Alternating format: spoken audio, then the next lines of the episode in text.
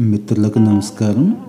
ఈరోజంటే మనకి బస్సులు ట్రైన్లు విమానాలు ఉన్నాయి కానీ ఆ రోజున కృష్ణా తీర ప్రాంతం అంతా కూడా పడవ ప్రయాణాల మీదే ఆధారపడేది. పడవ నడుపుకునే ఓ ఆసామి జీవిత చరిత్రే ఈ నా వెళ్ళిపోయింది అన్న అమరావతి కథ.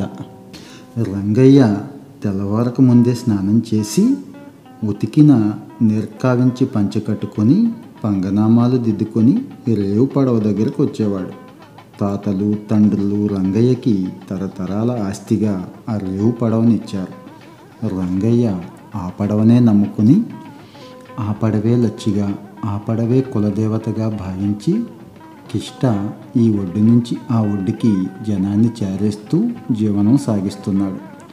రేవులోకి వస్తూనే లంగరెత్తి పడవలో వేసి పడవకి తల్లికి మొక్కి కృష్ణ తల్లికి మొక్కి ఆ పైన నాలుగు దోసెళ్ళ నీళ్ళెత్తి పడవ మీద చిలకరించి తలెత్తి పైకి చూస్తే తూర్పు కొండల వెనక బద్ధకంగా నిద్రలేస్తున్న సూర్యుడికి మొక్కి పక్కకి తిరిగి అమరేశ్వరాలయం శిఖరాన్ని చూస్తూ శంభో అని ఆత్మప్రదక్షిణం చేసేవాడు. రంగయ్య పెట్టేది పంగనామమైన చేసేది శివస్మరణే. ఆ పూజలు దండాలు అయ్యేదాకా జనం ఒడ్డునే కూర్చునేవాళ్ళు. రంగయ్య ముత్తైదులు ముందెక్కండమ్మా అనగానే ఆడవాళ్ళు లేచి వచ్చి పడవకి పసుపు రాసి కుంకుమ పెట్టి కొబ్బరికాయ తెస్తే కొట్టి కృష్ణలో వదిలేవాళ్ళు. లేకపోతే పళ్ళు తాంబూలం కృష్ణమ్మకి అర్పించుకొని కుడికాలు ముందు పెట్టి పడవలోకి వచ్చేవాళ్ళు. వాళ్ళ వెంట చెప్పులు చేతబట్టుకొని మగవాళ్ళు ఎక్కేవాళ్ళు. ఆ పైన పడవ సాగేది. యువతలొడ్డునున్న అమరావతికి కృష్ణ అవతలున్న ఊళ్ళకి రంగయ్య రేవు పడవే వారది రంగయ్య పడవలో రకరకాల జనం ఎక్కేవాళ్ళు. అల్లదిగో ఆ పిల్ల బుల్లెమ్మ కొత్తగా పెళ్ళయింది. పసుపుతాడు ఇంకా మాయలేదు. మెడ నిండా గంధం తల నిండా దవనం కొత్త పట్టు చీర ఒంటిన రెపరెపలాడుతుంటే మెళ్ళో కొత్త బంగారు నగ గరగరలాడుతుంటే ఆ చివరిగా కూర్చున్న మొగుణ్ణి ఒక్కసారి చూద్దామని తన వాడుకళ్ళు తిప్పిందో లేదో అబ్బా మధ్యన బోల్డంతమంది జనం. అంచేత కళ్ళు దించేసుకొని కాలిమట్టెల్నే చూస్తూ కూర్చుంది. కాళ్ళకు మెరుస్తున్న గోరింటాకు గోళ్ళనే చూస్తూ కూర్చుంది. రంగయ్య గడవేస్తూ ఏం బులమ్మా మమ్మల్ని మర్చిపోబోకేవ్? పుట్టింటి పేరు నిలుపు అన్నాడు. ఆ మాటకి బుల్లమ్మ గోపెట్టల్లో ముడుచుకుపోయింది. పడవ సాగుతుంటే అంచు మీద గడేస్తూ తిరుగుతూ రంగయ్య అందరినీ పలకరిస్తున్నాడు. సుబ్బయ్య గారు పందులు బాగా గిట్టుబాటు అయినాయా గింజ బాగానే దిగింది కానీ ధర లేదయ్యా అని సుబ్బయ్య అంటే నీ సొమ్మేం పోయిందయ్యా? నీదంతా మారుబేరమేగా? అని చొరకంటించి అటు గడేసుకుంటూ వెళ్ళేవాడు రంగయ్య. అల్లా ఆ మూల రంగమ్మ మూడు నెలల పసిపాపణ్ణి ఒళ్ళో పెట్టుకొని మురిపెంగా చూసుకుంటూ కూర్చుంది.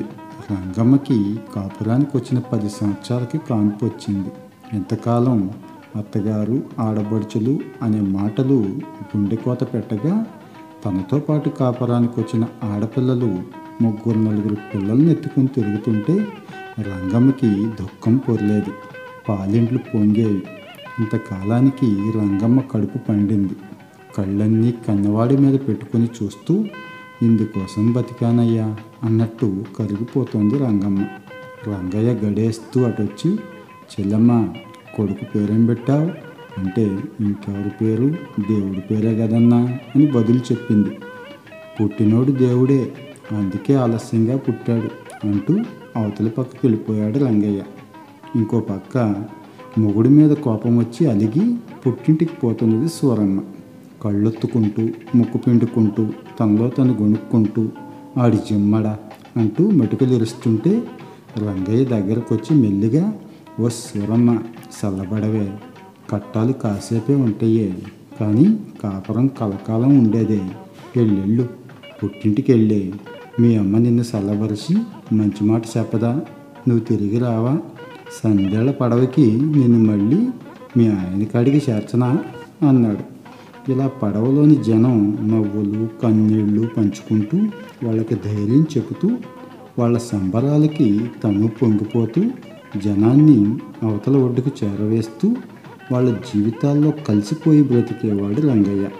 వాళ్ళు తలా కానీ ఇస్తే సాయంత్రానికి అవన్నీ కూడగట్టుకొని తండ్రి చేసిన బాకీ కింద జమగా వసూళ్ళలో మూడంతులు సుబ్బయ్య కట్టి మిగతా దాంతో నూకలు కొనుక్కునేవాడు.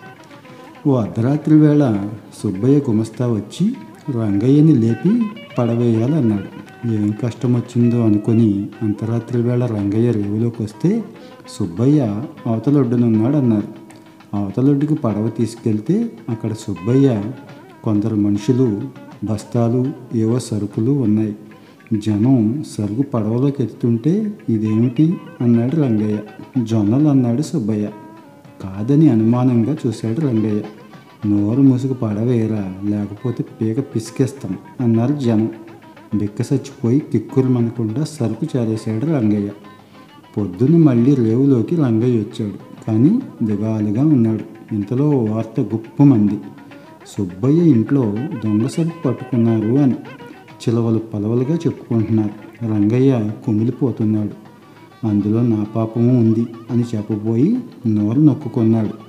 నాలుగు రోజుల తర్వాత సుబ్బయ్య ఊళ్ళోకి వచ్చి ఈ దొంగ రవాణా సమాచారం రంగయ్య వల్లే తెలిసిందని అనుమానించి రంగయ్య తండ్రి బాకీ కింద రేవు పడవ జప్తు చేశాడు.